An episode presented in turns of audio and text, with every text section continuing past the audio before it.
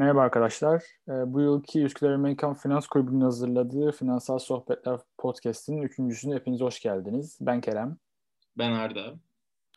Bugün aslında diğer bu yılki ilk, ilk iki podcast'imizden farklı olarak daha eğitici yani sohbet değil de daha böyle eğitici, öğretici bir e, podcast hazırlamak istedik size. Yani o türde plan yaptık.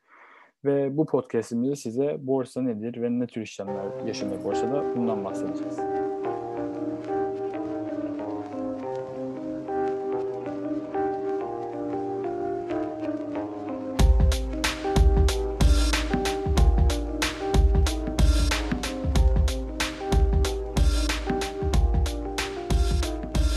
Zaman şimdi borsayla başlayalım. Borsa nedir? Borsa aracılar sayesinde alıcıyla satıcının karşılaştığı aslında bir pazar olarak e, tanımlanabilir. Borsa işlemlerinde taraflar arasında hisse senedi, tahvil, bono gibi yatırım araçları el değiştirmektedir. Bu süre içerisinde alıcıyla satıcının yüz yüze gelmesine hiç gerek yoktur. Taraflar yapmak istedikleri işlemlere göre isteklerini aracılara iletiyor. Böylece alım satım işlemi de gerçekleşmiş oluyor. Yapılan tüm bu alım satım işlemleri dijital ortamda arz ve talebe göre gerçekleşir.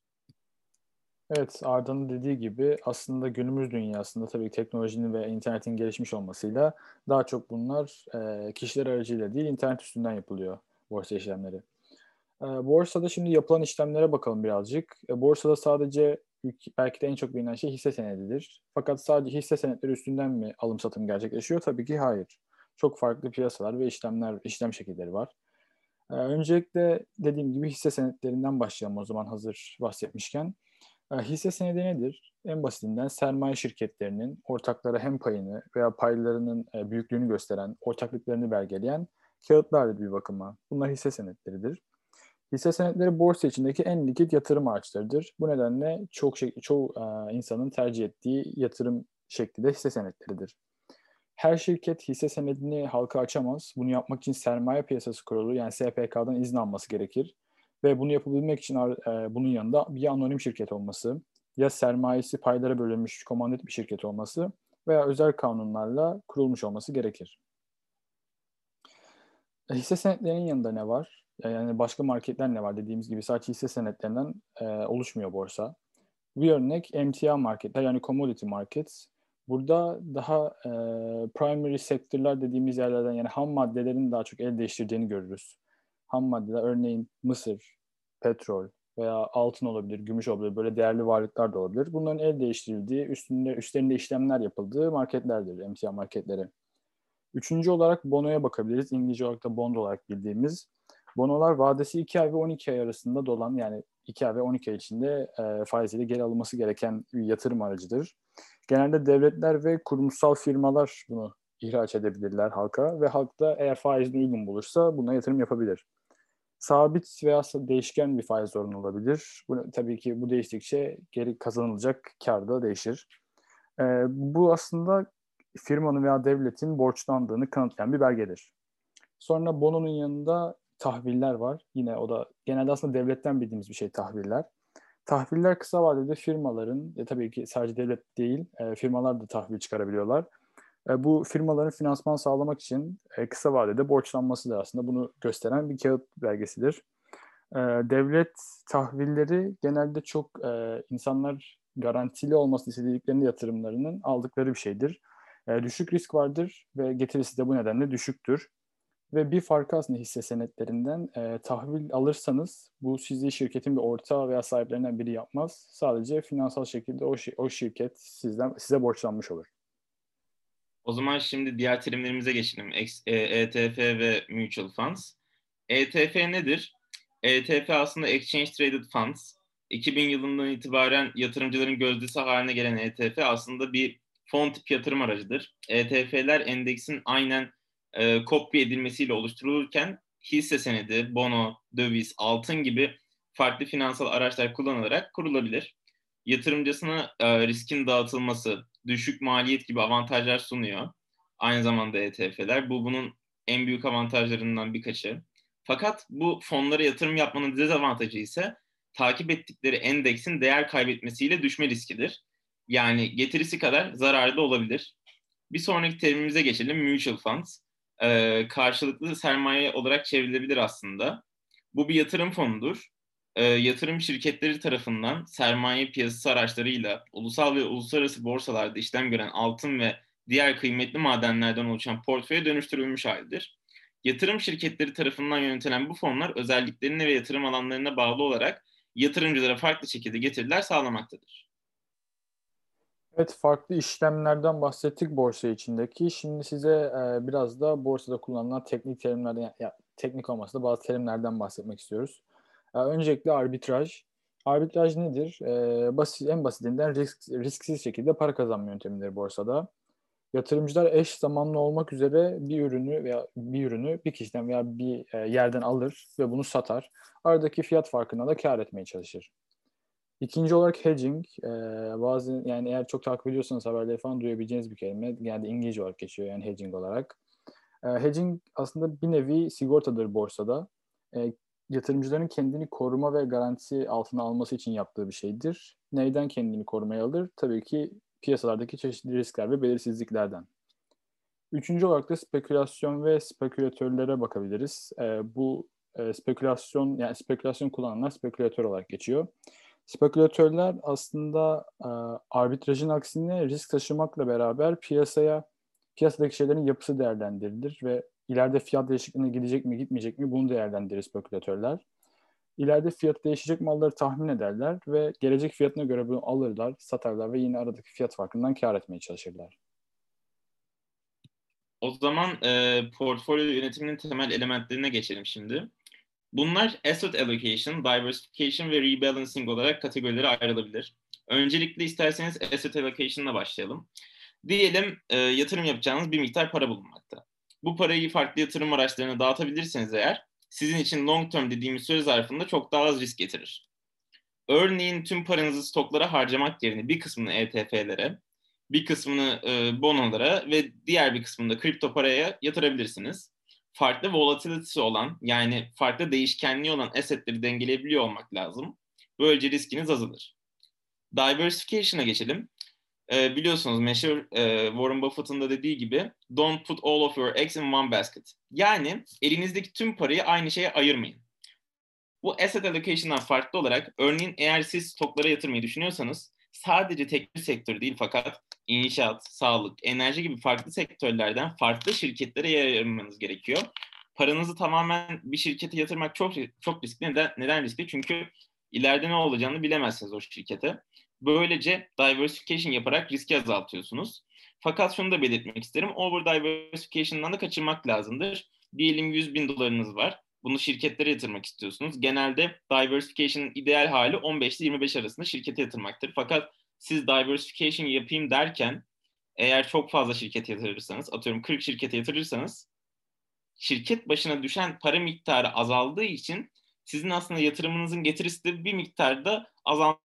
O yüzden over diversification'ın da kötü bir şey olduğunu belirtmek isterim. Hı hı. Bundan da kaçırmak lazım. Bir ortasını bulup o şekilde ilerlemek lazım portfolyoda. Son olarak rebalancing'e geçelim. Diyelim siz bir portfolyo hazırlıyorsunuz. Fakat zaman içerisinde çeşitli gelişmeler oluyor ve bu gelişmelerde sizin portfolyonuzda bu assetlerin yüzdeliğini değiştirmeye sürükleyebiliyor. Rebalancing yaparak dağılımları dengeleyip daha sağlıklı bir şekilde yatırımınıza devam edebilirsiniz. Diyelim ETF'ler sizde %5'lik bir e, birimdeydi. Fakat stoklar %30'du. Burada stokları azaltıp ETF'nin yüzdeliğini arttırabilirsiniz. Bu tamamen size kalmış. Hangisinin ileride daha fazla getirisi olacağını düşünüyorsanız onu e, rebalancing yaparak değiştirebilirsiniz ilerleyen zarflarda. Evet bu portfolyo yönetimin temel elementlerinin yanında biraz da size e, yatırım stratejilerinden bahsetmek istiyoruz. Yani ne tür e, taktikler, planlar var daha fazla kar getirmek için. Yine onlardan devam edelim. Evet, e, bu birkaç birkaç tane strateji vardır aslında investment yaparken. E, şöyle diyelim, value investing, growth investing, e, buy and hold, momentum investing bunlar e, başlıca e, investment stratejileridir. Örneğin e, value investing ile başlayalım. Value investing'de e, undervalued olarak gördüğünüz bir şirkete yani piyasadaki değerinin gerçek değerine eşit olmadığı, ilerideki potansiyeline inandığınız ve gelecekte çok daha fazla getiricisi olduğunu düşündüğünüz şirketlere yatırım yapmaktır. Bu Warren Buffett'ın ana taktiğidir. E, zaten Warren Buffett buralara Warren Buffett e, value investing yaptığı için gelmiştir. Aslında şu anki Amazon'a, Tesla'ya, Nike'a değil de kimsenin düşünmediği şirketleri yatırıp bunların potansiyeline inandığı, bu fundamental analisini doğru düzgün yaptığı için aslında Warren Buffett olmuştur. Value investing de zaman istiyor. Value investing yapmanız için undervalued bir şirket bulmanız lazım. Ve e, ileride de onun potansiyeline inanmanız lazım. Bu long term investing olarak adlandırılıyor. Çünkü e, bir ayda o şirketin aslında getirisi çok fazla olmaz. Fakat 1-2 yıl beklerseniz ya da 5 yıl bunun getirisini göreceksiniz. Eğer gerçekten araştırdığınız şirket doğru bir şirketse, sizin inandığınız bir şirketse. Ee, onun dışında growth investing. Growth investing genelde yatırımcıların değil de e, amatörlerin yaptığı bir taktik. Fakat yatırımcıların da tabii e, riski azaltmak için kullandığı bir taktiktir, taktiktir growth investing. Growth investing'de de e, genelde aynı şekilde gelecekte artacağını düşündüğünüz şirketlere fakat şu anda hala hazırda e, finansalları yerinde olan şirketlere yatırım yapmaktır. E, örneğin bu pandemi sonrasında Amazon'da, Tesla'da e, çeşitli artışlar bulunmuştur. Örneğin Pfizer ve Moderna'nın stokları Moderna'nın özellikle %600 artmıştır. Burada önemli olan growth investing. E, long term de e, yapılabilir, short term olarak da yapılabilir. Burada e, undervalue değil de near fair value ya da overvalued dediğimiz şirketlere yatırım yaparak e, gelecekteki süre zarfında daha çok para kazanmaktır. Bunun için daha az zaman gerekir. Bunu herkes yapabiliyor ve zaten e, growth investing yapabileceğiniz şirketlerin de bir sürü listesi var ve hepsi aşina olduğunuz şirketlerdir. Hı hı. E, onun dışında momentum investing var. Momentum investing'de de e, tamamen siz o e, şirket e, paranızı yatıracağınız şirketin e, finansallarına bakarak burada son bir yılda ya da son çeyrekte finansallarını düzgün e, yerine getirip getiremediğine bakıyorsunuz. Eğer bir şirket e, çok iyi bir şekilde durumunu halletmişse son bir çeyrekte ya da bir yılda o şirkete e, hisselerini alıyor yatırımcılar. Fakat çok kötü bir performans gösterirse o şirketin de hisselerini hemen satıyor. Çünkü e, bir kez düşmesi onun tekrar düşmeyeceği anlamına gelmez. Son olarak da buy and hold'a geçelim. Buy and hold'da da e, aslında bu tam olarak bir taktik değil fakat iyi bir strateji olarak adlandırabiliriz bunu. Şöyle buy and hold, e, zaten adı üzerinde alıyorsunuz ve o duruyor orada. Long term investing olarak yapabilirsiniz bunu. Hem under value hem over value hem de bu fair constant value dediğimiz şirketlere yatırım yapabilirsiniz buy and hold'u. Alıyorsunuz e, şirketin hissesini ve o sizde 1-2 yıl ya da ne kadar isterseniz duruyor ve yüksek olduğunda satıyorsunuz.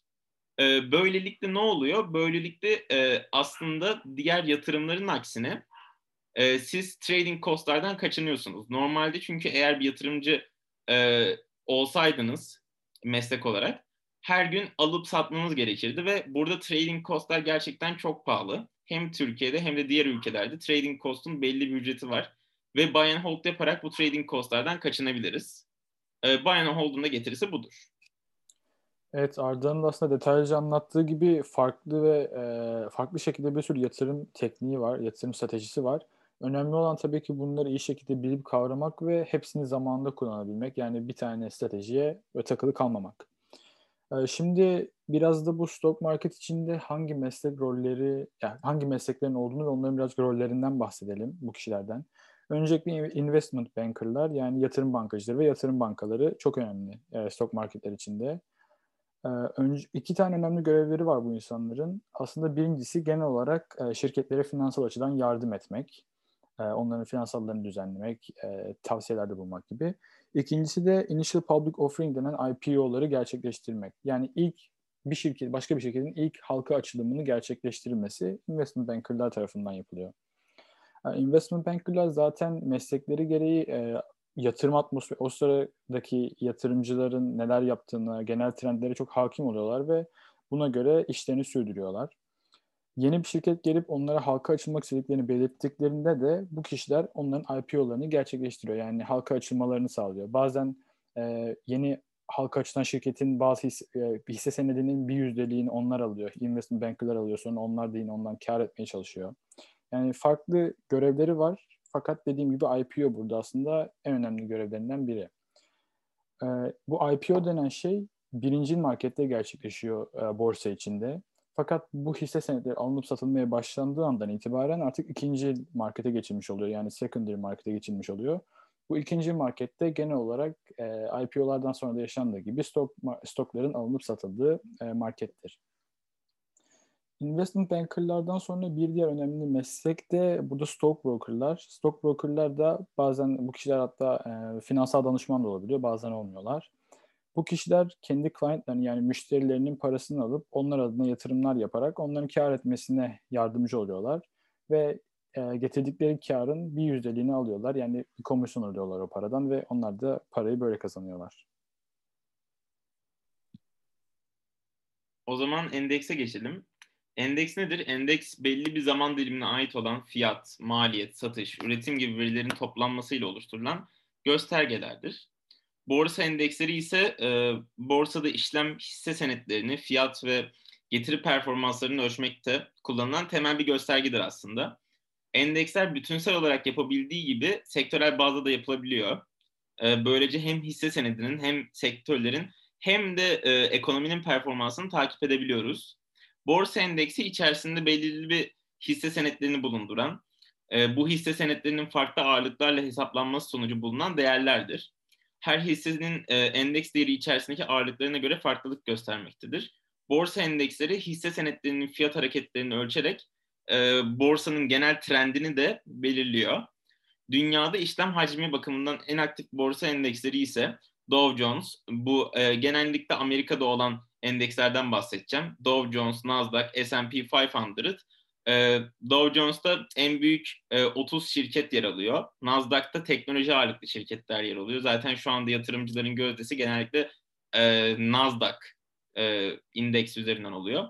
S&P 500 e, bu da en büyük 500 şirketin yer aldığı endeks. E, aynı zamanda Avrupa'da da Financial Times Stock Exchange yani FTSE diye kısalttığımız İngiltere borsası ve DAX Almanya'daki endeks olarak e, sıralanabilir bu aktif borsa endeksleri. Evet, e, Arda'nın dediği gibi farklı farklı geniş hacimli bir sürü e, endeks var dünya üstünde. Bir artı bilgi olarak da şeyi söyleyeyim. E, Arda'nın bahsettiği S&P 500 ve Dow Jones genelde Amerikan şirketlerinin içinde bulundururken Nasdaq e, teknoloji firmalarının içinde bulunduruyor ve bazı e, uluslararası yani farklı ülkelerden şirketleri de içinde barındırıyor. E, bir de ülkemizden bir örnek verelim. O da BIST 100. E, belki ülkemizde olduğu için daha çok takip ediyor olabilirsiniz. Ondan dolayı ona da değinmek istedik. Aynı diğer diğer endekslerde olduğu gibi BIST 100 içindeki e, hisselerin artışına çıkışına göre BIST 100 kendi indeks olarak da artıyor ve azalıyor. Ona göre yatırımlar yapılıyor oraya da. Yani dediğimiz gibi aslında borsa çok geniş ve e, içinde bir sürü farklı faktörü olan bir ortam. Yani içinde bir sürü farklı işlem, strateji, plan, e, içinde çok şey bulunduran bir atmosfer aslında. E, tabii ki 15 dakika içinde, 10 dakika içinde size borsayı tamamıyla anlatmamız mümkün değil. Fakat bir giriş olarak size e, borsa hakkında bilgiler vermek istedik. Umarız da yeterli olmuştur ve az da olsa bir şeyler öğrenmişsinizdir. Ve sonuç olarak tek, e, podcast'imizi dinlediğiniz için hepinize çok teşekkür ederiz. İlerideki podcast'lere de bakmayı unutmayın. Teşekkürler, görüşürüz.